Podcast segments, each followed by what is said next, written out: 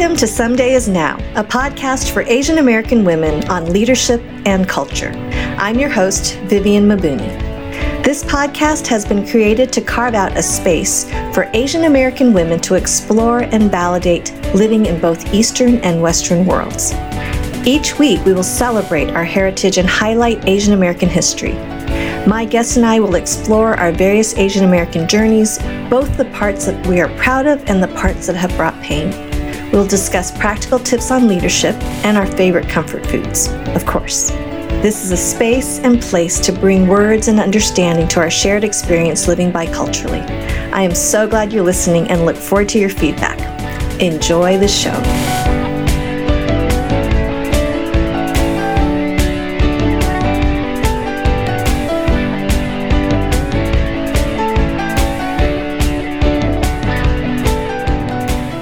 Excited that you're here with us again this week. Um, it's been such a blast to hear your feedback and to read your reviews.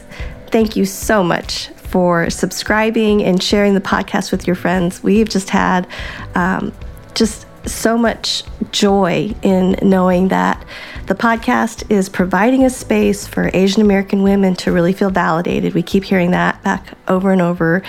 Um, and for the non Asians, um, we've heard great feedback on how there's just been a lot of ahas and lessons learned about Asian American culture and identity and history. So, um, thank you for supporting the podcast in so many different ways. Um, it's just been a blast. We've just had a great time. This week's guest, I'm so excited to introduce you to uh, the amazing Kathy Khang. She is the author of Raise Your Voice, which is the book that we are highlighting for the giveaway this week.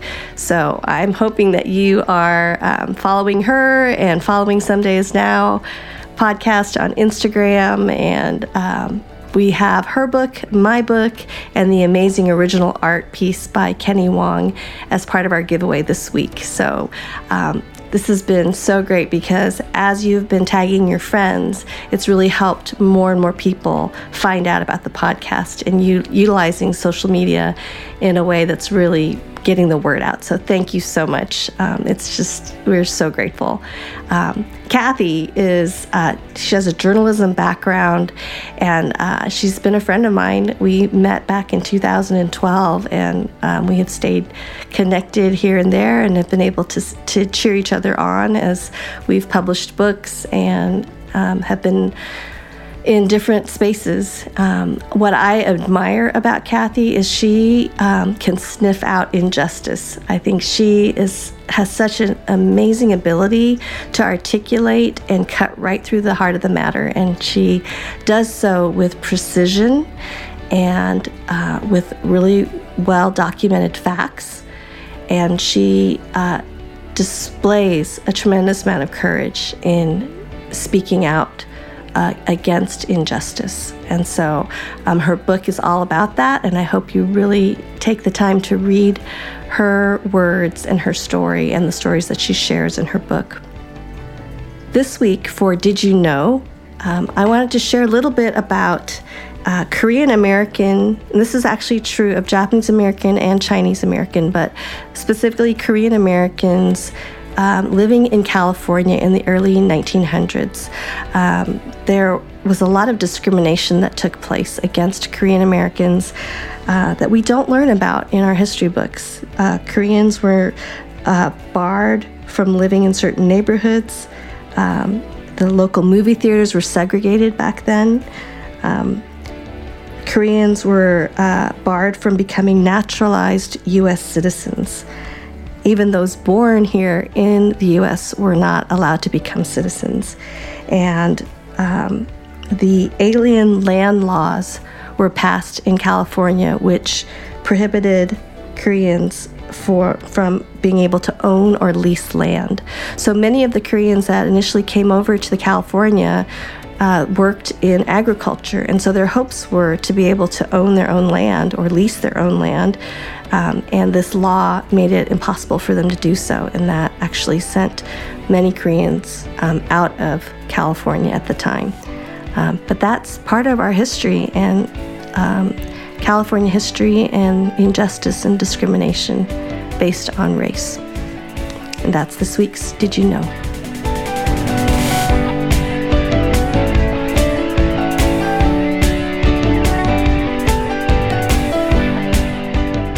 Welcome back to Some Days Now. I am so excited to introduce to you my next guest, Kathy Khang. She is an incredible woman, a leader, an author, a speaker, a yoga instructor, uh, mother of three, and just a phenomenal uh, voice in this time. And I'm just so honored to have you on the podcast. Kathy, welcome. Thank you. It's great to see, well, people will be hearing us, but it's fun to be able to see you. Yes. Um, here in in August. So when when we actually air this podcast, it could be the fall. I don't know, but right now it's very warm for both of us. Yes, it is a lovely 89 degrees. I think. Yeah. Ooh, boy, we'll miss that one day. yeah, we will. That's why I was outside. I was like, oh well, one day it's going to be like 20 below, so it's good to be outside. That's right. That's right. Well, for our listeners, tell, why don't you share a little bit how we know each other? Okay, so I think we met. I can, I'm so bad with like years because as a mom, everything kind of blurs from like pregnancy to like when you launch your last one. So I don't remember what year it was, but we were at the Asian American Christian Women's Leadership Conference, and there was only one mm-hmm. and it mm-hmm. was out in California. And I believe that's when we met for yes. the first time and were introduced to each other and then have been in touch virtually since then because I'm trying to think if we've actually seen each other. We had dinner in Chicago. Oh, that's right. Yes, yes. That one after that your book released. Was that like last year? Last that must have been just last year. Yeah. Mm-hmm. We ate a lot. yes, remember that.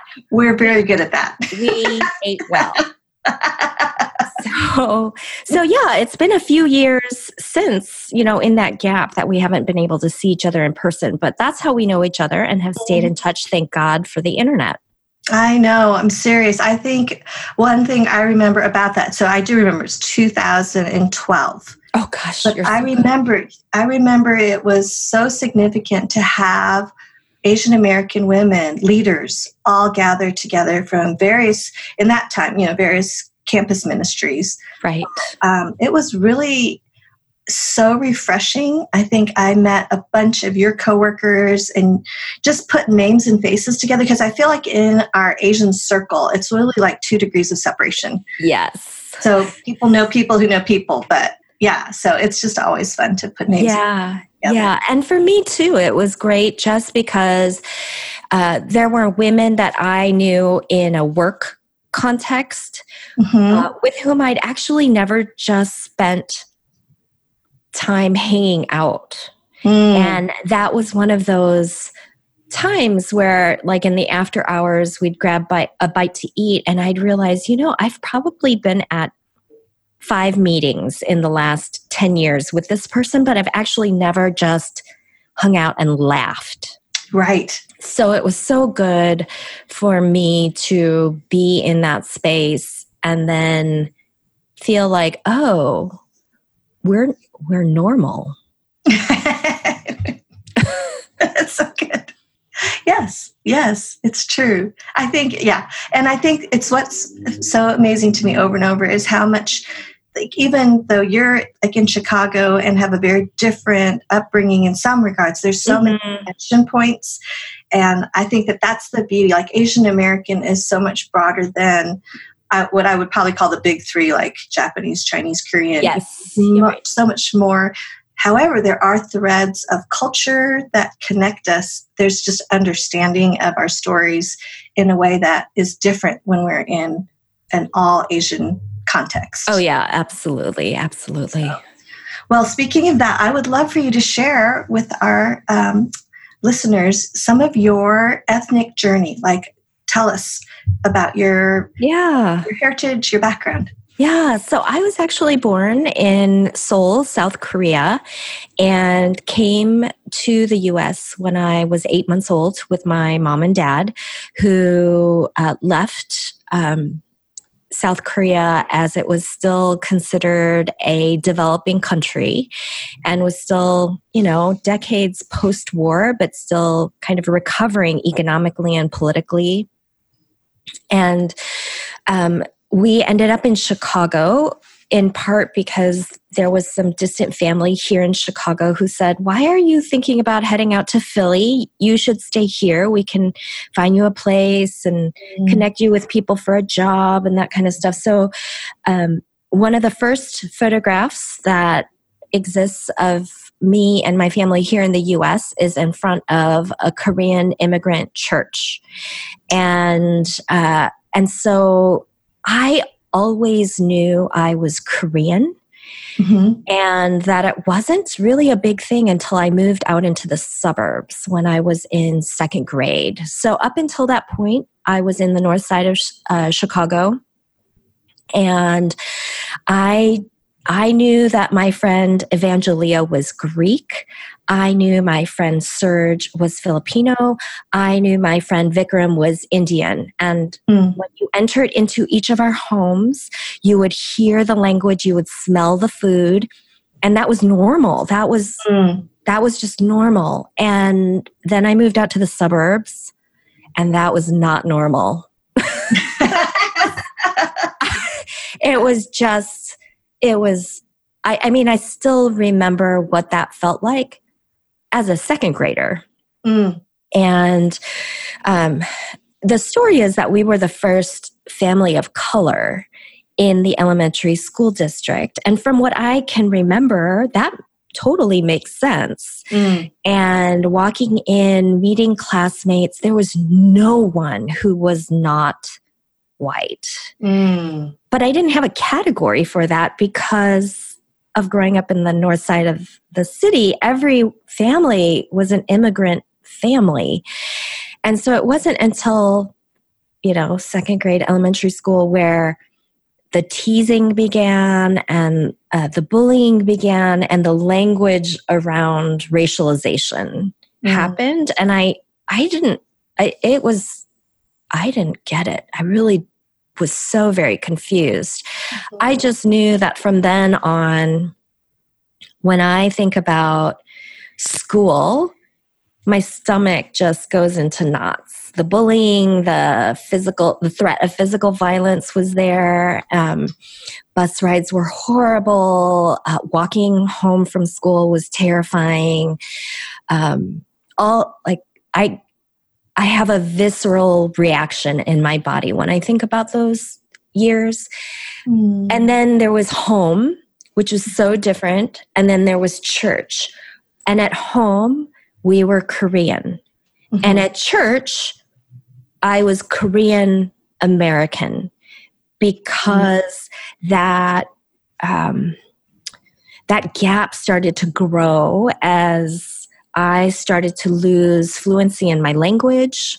Mm. So Korean was my first language, and uh, as I, you know, dove deeply and, uh, you know, very very good student, lost my Korean. Mm. Um, that cultural gap grew between my parents and the elders in my church. So even still, though, we were Korean. I mean, what we ate, what we drank, you know, there was never any water. It was always boricha. It was always barley tea. Mm-hmm. It was mm-hmm. either hot or cold or, you know, never, we never used ice because the mm-hmm. ice maker always smelled of garlic of garlic because yes, of the kimchi yes. that we kept in the fridge so all of those things and um and I knew I was Korean. And it wasn't really until college where that idea of a of an Asian American identity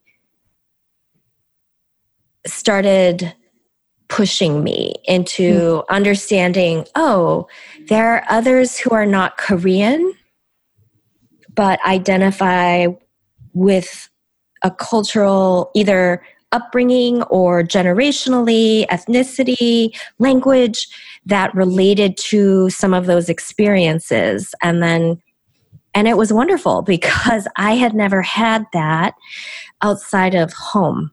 Yeah. Really. Yeah. And, you know, there was church. I was part of a uh, church fellowship that was, you know, it was Pan Asian, it was Asian American, but it really wasn't until college where we i was surrounded and intentionally put myself into a space where there were other college students who identified as chinese american which is different than taiwanese american what Mhm. i didn't what Mhm. who Mhm. were japanese american and they could point to generation or they were hawaiian with a mom or a dad who was Chinese or Japanese or Korean, right? So, um, and then it wasn't until my first job out of college where I was introduced to the Hmong. Uh, Mhm. because my first job in Green Bay, Wisconsin, where there was a large Hmong population. Yes. Right. So that was my, that has been my ethnic identity journey as Mhm. you grow up and you enter into different spaces. And I've always been in the Midwest. And so it's always been a space where there aren't that many of us on a Mhm. daily basis. Um, out in the suburbs, even in the city, as what used to be a Koreatown really just kind of spread and moved out into different parts of the city or into the suburbs. Um, and so then meeting friends in college who had grown up in spaces like California Right. blew me away because they were like, wow, there aren't a lot of us here. And I'm like, where did you grow up that there were a lot of us? Mhm. And- Mhm. And to kind of talk about that journey has been wonderful. yeah. Well, I just, I, it is interesting because my husband is from Hawaii. Mhm. So Hawaii, all Asian, you know, predominantly Asian. So the newscasters are Asian. yes. The you know the leadership is Asian. So there's just a there's a very different feel about being in a place like Hawaii. Then there's Southern California. So you go to Yes. Irvine, you go on the campus of UC Irvine, and you walk a long time before you see a non-Asian. I mean, Right. just like Diamond Jamboree is, you know, just it's just the promised land. There's a huge H Mart there, and it's all the Asian foods and all the boba and all the bakeries and everything. So it is a very because I grew up in Colorado, so the same thing. I remember driving across the the state line, and you know, I'm driving my little Nissan Sentra, and literally out loud, I'm going, "Oh wow, there's another Asian." and just that the difference of what it's like for an Asian American to grow up, like the the lone Asian or the Yes. handful of Asians versus the majority being Asian, and it's just a very different experience. Oh yeah, absolutely, absolutely. And it and it is interesting because I continue on that journey uh, here in my midlife, married also to who, a man who's Korean American, but definitely grew up more American than I did. So Mhm. even that has been really interesting for us in our years of marriage, kind of figuring out like, oh, wait, you don't do that? Like, what kind of Korean are you? and then and then raising children in a predominantly white suburb, I think Yeah. has been a huge like reminding them you're not white. You know you're not white, right? You Mhm. know you're not white. That's why we gave you Korean names and you know the meanings of the, those names. And even though you can't write the name, you know how to pronounce the name That's you know how you got the name right so all of those things i think still there's still this learning and Mhm. figuring out what that means Yeah, yeah. Well, that's what I, I mean. That's what I'm excited about with this podcast is just even being able to hear from a number of different women from a number of different experiences, and hopefully in that way, um, kind of give a, a more holistic picture of the experience of yeah navigating Eastern, Western, the values, the challenges, yes the um, the joys, the hardships. So yes with that, I will segue into the question. Um, when you think about your Korean American heritage, what are you proud of, and what have been things that have brought pain? Sure. Um, you know, I'm I'm very I'm grateful now. I was not grateful when I was a child. I'm grateful uh, for the very um, diligent patience my parents had in forcing my sister and I to learn the language. Mm. And in part, even though we've lost quite a bit of it, I definitely understand a whole lot more than I can actually speak. Mm-hmm. That there is a lot lost when you don't understand the mother tongue because there's so much nuance in culture that's tied with language yeah. and food. And I know we'll talk about food, but in that language and how it's spoken and structured and all of that kind of stuff. So I, I'm really grateful for that. And I love that and have a deep appreciation for that because I recognize, even though I'm not completely fluent, I love that I can move pretty fluidly in culture. I feel I am bilingual in that way, mm-hmm. and I'm mm-hmm. bicultural that way. Mm. And um, and so the beauty of being both Korean and American is that uh, I it it doesn't matter where I go. Um, earlier this year, I had the great privilege of traveling with my daughter, and we were in Paris and Iceland. There aren't a lot of, you know, there there are tourists in those spaces, but it never felt like we didn't belong because you could hear the languages and you mm. enjoy all sorts of the different culture and the food and and and so I really have appreciated that, and I um, deeply appreciate and love uh, the resilience of the Korean people and the peninsula and the, the country. So I didn't learn a whole lot about Korean history in school. It was more through my parents and my grandmother, and then doing some of my own study and understanding um, around uh, Korea being colonized by the Chinese and the Japanese, and in some ways now by the US military, and mm-hmm. all of those things where uh, there's there's the my my Korean ancestors will cringe, but some of the mish, mishmash of our cultures. So there are words or um, even language. My mm-hmm. parents know how to write Chinese characters and things like that because of that history, but also the uniqueness of having like a Koreans have their own alphabet, it's their own language. Mm-hmm. And and so there is that sense of like even in the midst of being what I call the sh- this is horrible the short man of Asia, right? It's this like we've been colonized by the other 2 mm-hmm. East Asian countries, um, and that history is always messy and very painful. Mm-hmm. There's still that uniqueness of what it means to be Korean, and that that culture has uh, remained and then not frozen in time. So, mm.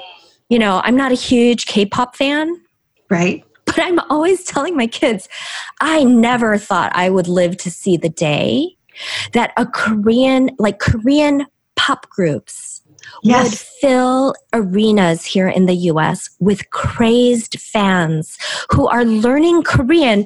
They don't know what it means, but they're learning Korean and right. it just it blows my mind in a way um, that I think I know my mom relates to because she went back to Korea a few years ago and she came back and she just said, I'm so proud of our people and our country. Mm-hmm. It's not it's not the same country they left in mm. 1971 and it's not even the same country that we had revisited in the 80s. Mm. You know, my mom was like it is modern. It is even more modern in a lot of ways than the US and mm. uh, and she just came away feeling so proud mm. and you know and then of course the flip side is that um, i think growing up here in the us my understanding of korean culture is frozen in time that my parents brought back a korean culture that was locked in the 60s and mm. and and hasn't changed in the same way it has in korea Wow. And so wow. my understanding of Korean, Korean American culture is kind of locked in this, you know, post war rebuilding time where you know some of the the decision to come to the US was their understanding of what were the limitations for raising a daughter and things have not changed dramatically in the US but they certainly have changed you know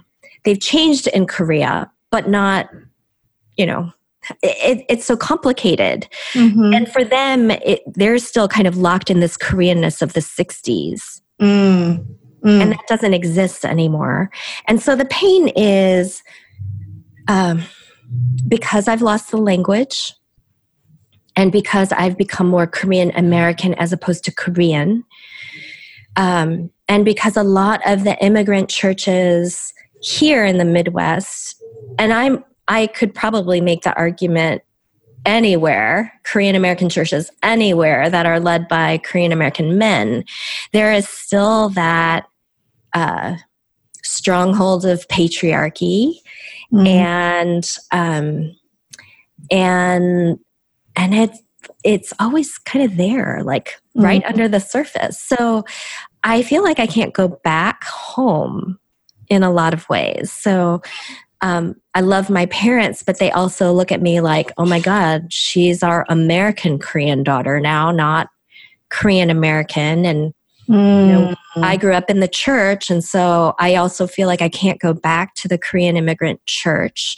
Right. One, because I can't speak the language, and two, I'm just I'm just so darn independent, um, and outspoken, and all mm. of those things that don't mm. fit that space, and still, we are still the perpetual foreigner here in the US, right? Mm-hmm. We're still, where are you from?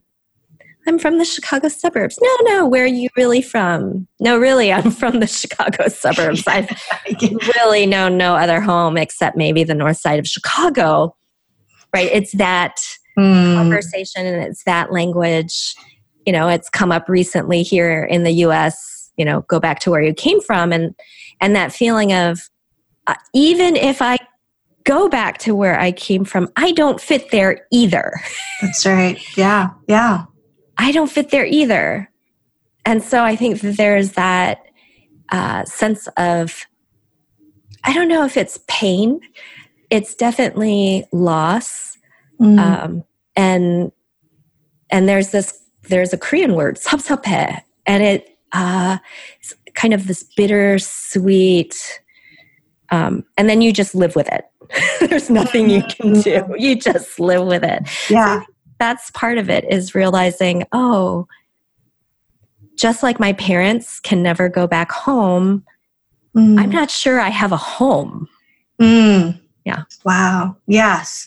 I feel like that is there's so much you know it's so interesting as you're sharing like as a non-korean mm-hmm. when i look at the landscape i think bts yes. billboard top you know so it's like the it's it's the time for the koreans to shine. Right. so sandra oh and yes. like one thing after another. So to me and honestly most of the the circles that i run in as authors and speakers and mm-hmm.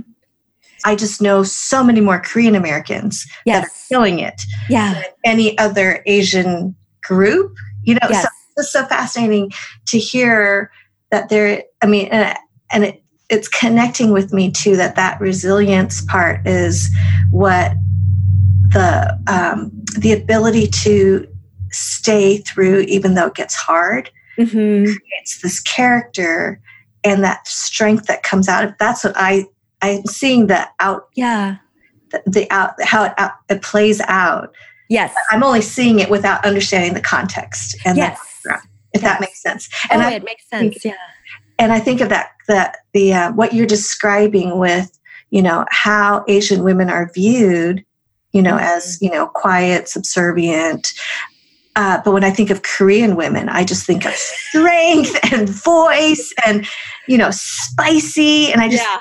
of all the Asians, they're the most expressive. They pray, mm-hmm. they sing, they dance. I mean, it's just. Yeah so it's just it's a it's a real like for me lis- listening to you share and then realizing wow there's there is a whole backdrop and a and a story that even brings the culture to really shine, but it comes Yes. out of that hardship too. Yeah, yeah, absolutely. really you sharing that that's really significant and i think that there is something to be said about understanding history Oh, and how so much absolutely. of it is lost And Right, yeah right. i would love i mean in your own study and even what your parents shared is there a part of history that you were just completely surprised by that you had no idea about with korean history Yeah, well, you know, I didn't grow up in the US school system really learning anything that significant around Asia in general. Um, you know, and then there was the right, and then so there was the Korean War back when I was in high school wasn't even referred to as a war. Um, and so it was the Korean conflict, and right, and so it wasn't even a war. And the bits and pieces I had heard were really family stories around my dad and um, how you know his family at one point was separated. You know, the boys were all together, and um, my grandmother was somewhere else in the country, and this concern of whether or not if the conflict ended, would they all be on the same side of the border, right? So all of those types of things. But they also don't like to talk about it that much. So Mhm, it's a mhm. give and take. And my grandmother also never really wanted to talk about that. Um, but what I had learned was that uh, because she had lived during the Japanese occupation, um, and I had only learned about this because when I went to college, her one request was that I not, if I was going to take another language, that it not be Japanese. wow And I was like, wow what is that about? I was really very confused. And then I ended up dating um, a Korean American man, a young man who was learning Japanese. And my grandmother was just so, she was not happy about that. And Mm.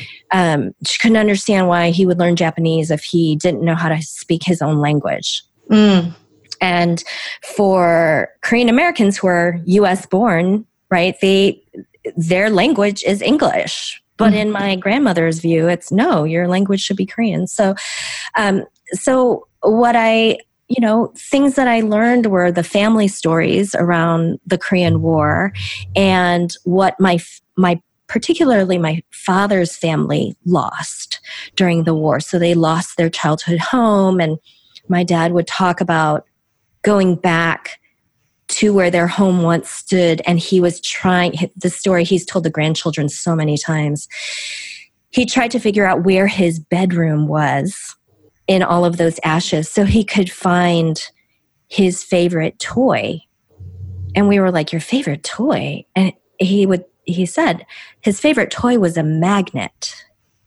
mm. and my kids were like, What? A magnet? That is not a toy. That's what we use to hold up papers on the refrigerator, right? That's not a toy. So I think it, those were the little lessons that I learned over time to help me understand why my parents were the way they were. Mm. Because quite honestly, half the time I was like, why is my family so weird? Mhm, mhm. why why do like we were just talking about this last night with our friends too. Our home the childhood home i grew up in had air conditioning. We had central air. Now did they ever use the central air? Very rarely did we ever use the central air. Or Right. the dishwasher. Was or the like a- dishwasher. It was to use for storage Right. for Yeah. other things. It was never used to actually wash dishes. And you know how monumental it was for my parents to buy a washing machine as opposed to hand washing all of their clothes. And the wonder that they had over every single little gadget that we would get for our children when we when our babies when our kids were babies they were like oh my god what like we have to put them in a in a car seat you know like all sorts of or even um disposable diapers Mm, mm. and the convenience and the waste of that. Mm. I think I've learned so much about the kind of um, uh, poverty that my parents grew up in, mm. and that they lived in a mentality of scarcity. Mm-hmm. Uh, and scarcity so that they could save what they could for their kids. Right. I just I couldn't understand it. I just thought it was so weird. Mm-hmm. Who doesn't turn on their air conditioning? Who yeah. doesn't turn on their heat? That was the other thing. It was always so cold in the winter and so hot in the summer. it's I had an aunt who bought a new car. They were able mm-hmm. to buy a new mm-hmm. but she left the plastic manufacturing plastic over the headrest and used like yes. paper bags on the floor of the yes. car. And it was like, why? I don't yes. understand. Yes. yes. Mm-hmm. And and and so those I feel like are the I'll never read about that in a history book that mm-hmm. helped me understand kind of real life mm-hmm. um, for us as an immigrant family and helps me translate my parents for my children. Right. Because they don't live that way. Mm-hmm. I use the air conditioner. I mean, maybe not as cold as some of my non Asian American friends. I don't know. that was pretty well established at dinner the other night. True in Korean culture where you're not supposed to blow a fan on you. Yes, you'll die. Yes, that's a Chinese thing too. Yeah. Like you never yes. expose your midsection. No, yes, or your neck. You know, right. It's, there's always like a towel or yes. a blanket. you always cover the middle to the neck. Yes. You cannot yes. have a fan because you'll die. You'll suffocate or something Seriously. like that. And I'm like, no, that doesn't. It's not real. Actually, it's not real. True story. Oh, I love it. I love it. Well, I would love for you to share what is one of your favorite comfort foods? So my go-to comfort food is always sundubujjigae, which is the tofu stew. and it's mm. it can be as spicy as you want. So I like mine really spicy with tofu and mm. whatever protein, whatever other protein you want. So I tend to like, you know, whatever I have in the fridge. So mm. whatever, like, is it pork belly or spam and egg? Um, usually not chicken, sausage. You know, throw it all in there green onions. Um, that is my that's my comfort food and i'll eat it in the summer it doesn't matter mm. if it's like 100 mm. degrees outside if i'm like hmm, feeling a little blue that yeah. that's what i will make oh oh my mouth is watering that sounds so good right now that is so good all right so kathy you have uh, worked in journalism you yes. have been part of a nonprofit working with college students. you've worked on varying levels of leadership in that organization. You um, are an author. I mean, I, you've done so many things, and there's still so much more ahead. But I would love for you to share with our listeners um, a leadership lesson or a principle that you kind of order your life by or have found to be helpful for you, um, something along those lines. Yes.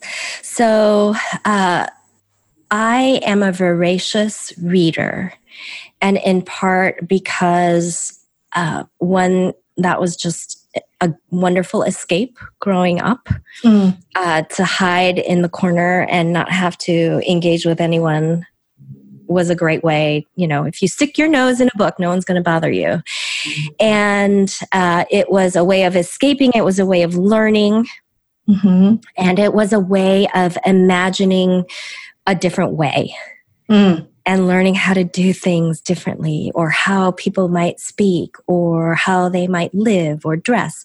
So I love fiction, nonfiction, you name it. I love to read it.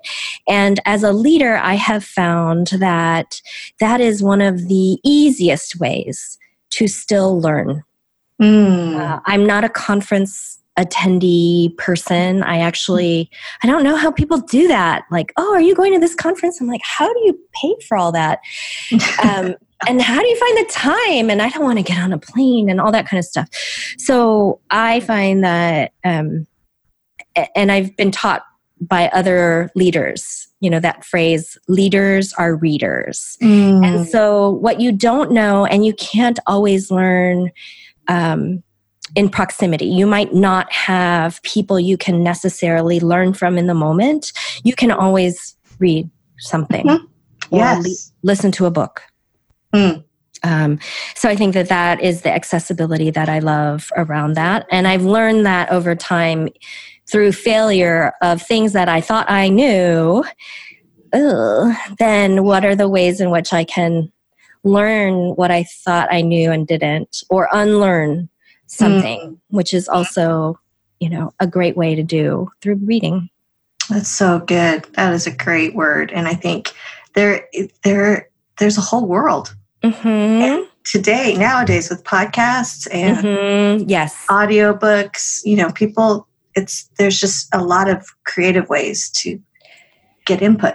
Oh, yeah, absolutely. I think about, so I hear back from a lot of folks that I used to work with when they were students. You know, they are, they are raising children in the internet age and they'll talk about how they can stream things while they are nursing or watch things or listen things, listen to th- podcasts while they are up in the wee hours. And I'm like, yeah, that, that didn't exist. Mm. Um, it it was a little more complicated to listen to audiobooks because they were either physically on a cassette or a CD. Totally. so you had to be tethered to something. You couldn't like pace with your baby. But Yes. but I think about that and I think, oh, I can forgive myself for not reading a whole ton during those heavy lifting uh, baby years. But yeah, it's so easy. There's so much out there now. Mm, that's so great. Well, perhaps in our show notes, you could maybe share a couple of your favorite leadership books or what you would recommend. That is fantastic. Well, as a mother of three, so a daughter and two sons, is that correct? Yes, correct. Um, what are some values, uh, some parts of your heritage that you hope to be able to pass on to this next generation in hopes that they would pass on to the following generation? Mhm. Ooh. Um, other than the fact that I've drilled into their wonderful heads since they were little that they're not white. um, you know, and I and we laugh about it, but like at, at some level, it was this because I uh, there that was a real concern that mm. growing up in a very white suburb that they would either they would be ashamed of who they mm. are or embarrassed about who they are. Uh, so the, the flip side of that is so that they could be comfortable in their own skin and mm. Find beauty in that and strength in that and and I'll be honest I felt a little more prepared for that with my daughter than I was with my sons Mm. because I don't know what it's like to walk in the skin and body of an Asian American man. And I really, you know, quite frankly, because there's still a lot of that patriarchy in the Korean American, Asian American space, I hadn't really thought around things like body image Mm. for our sons, um, which is a very real thing. I just, Mm. you know, and I also didn't grow up with brothers. So there was that. And so that has been a part of a real conversation that we have over the years throughout their different stages of development is um, you you are amazing. Be comfortable in who you are and how you look. And um, and hear the values that are different than the us american white values. Yes you Mhm. can be independent but you are always a part of the family. Mhm. and that can be difficult and challenging and that might drive you up the wall but it also means that at the drop of a hat your whole family will be there for Mhm. you Mm. in ways that you know it doesn't matter that our daughter, daughter is 23 it doesn't matter that she's an adult if she ne- ever needed anything we all would drop everything her grandparents would drop everything. It it wouldn't be a well she's independent and she's a grown up and she's you know legally an adult and all of the no. Um and then i one of the things that we talk about often is um, the story the stories behind their names and how um, Korean families pass on names and who picks the names and what they mean and why their paternal grandfather chose those names Mm. and why we chose those names and then chose to have both my last name and my husband's last name in part because again generationally and because of the patriarchy these names get they'll get lost Right. you know our family line would die with my dad on my side right so all of those things we Mm. want them to hold on to and cherish um, they don't speak the korean language but they have words and they understand the meaning of those words and why it was important that the boys called their older sister nuna because Mm. that is the respectful term for an older sister by a younger brother. Right. And again, it's complicated because they are growing up in a time where they have friends who are gay, Mhm. lesbian, a student who's trans at the high school, right? So so language that's tied to gender gets very complicated. Sure. Yes. right? And yet I tell them this is also something that is painful, but also beautiful. Mm. And so we can talk about the pain, but let's also talk about the beauty around respect yeah. and um, a respect that's given to you because you're family. Mm. And that's in language and in culture. We don't have that in the English language. Right. Right. There's nothing to establish that in the family setting. Mhm. everyone is equal all siblings are equal Mhm. Right. Right. Totally. And so I, I tell them like yeah that comes with responsibility and guilt tripping and all of that kind of stuff but it's also a beautiful thing to always have the respect of your siblings. Hmm um, so those are the types of things that i hope and want that they will carry along with you know different family traditions cultural traditions. So new Year, new year's we always go um, my parents are um, still alive and healthy. And so we go to their home on new year's day and we have the traditional rice cake soup the tteokguk which symbolizes another year of um, health and prosperity. And then we bow. We bow to my parents and then the kids bow to my parents and to us and we hand them envelopes of cash. Mm. and you know we tell them we want you to do this. We want you to keep doing this. This is something that we would love for you to pass on. Yeah. when you get married and you have children um, it's something very unique to our culture.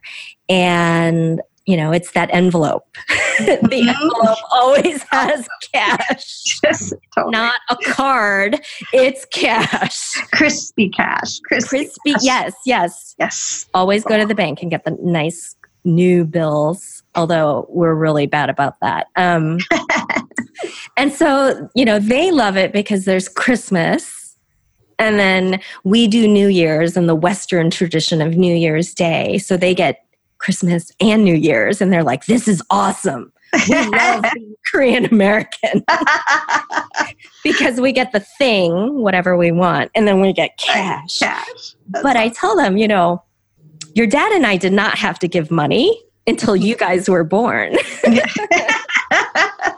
we got money, but now that you're born, we have to give money. We want you to continue that. We want you to mm-hmm. have that as part of your tradition. Yes. I love that that's so intentional Mm-hmm. in order to continue because, you know, for centuries, you know, our forefathers and foremothers, Mhm. that was, uh, those were just understood. They were just given. Yes. Yes. So living here, where there's such a wide range of immigration years, immigration Yes. stories, generations, you know, the things that we choose to hold on to, the things we discard, you know, um, and the, just the practicality, you know, right.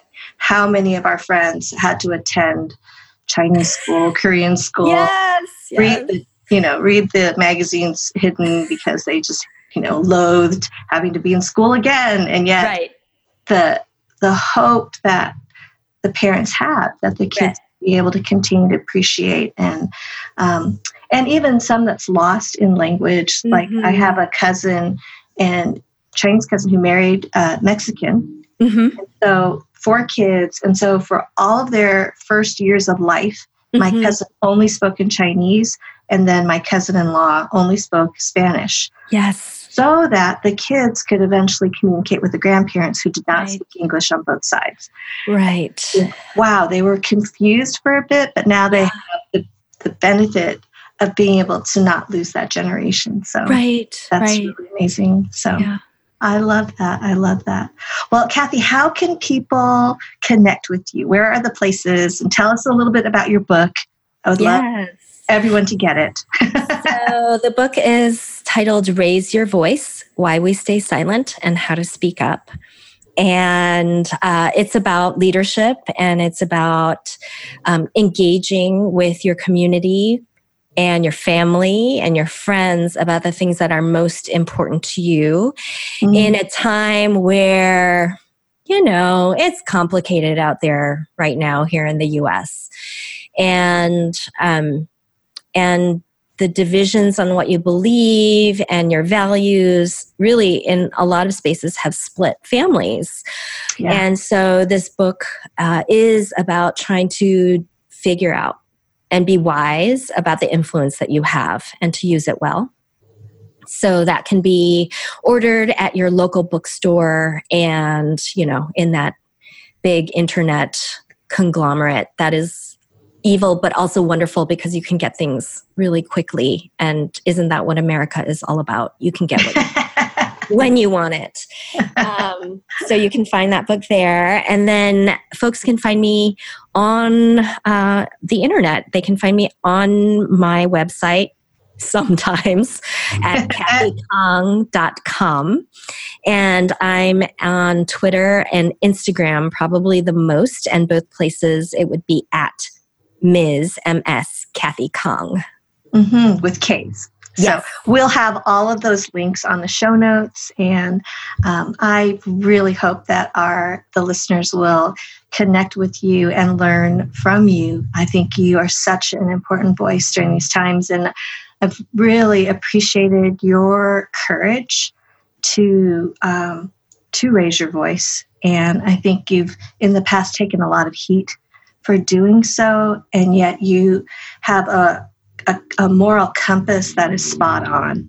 And I, I, I, see that, and um, and in knowing you in person, understand that it's not that you're this crazy angry person. It's just right. that you're seeing what ought not be. And yes. I really, really respect and admire you and am thankful for you and just you.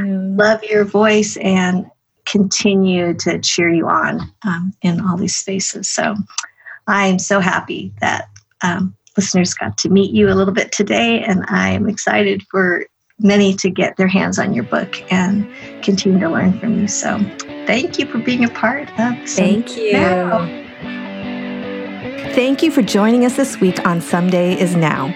If you've liked what you've heard, please take a moment and subscribe to the show so each new episode automatically downloads to your device every week. And thank you for sharing this podcast with your friends. We would love for you to leave a review so others can find out about the show. A special thank you to the brilliant team that makes Someday is Now possible. The Someday is Now logo is designed by Jocelyn Chung the original music is by Joseph Patrick with Passion Net Productions. Show notes on the website are by Vicky Fan. The sound engineer is Aaron Kretzman. Director of Design and Website Designer is Kenny Wong. And the executive producer is Chantel Runnels. Have a great week, and we look forward to you joining us again for another episode of Someday is Now.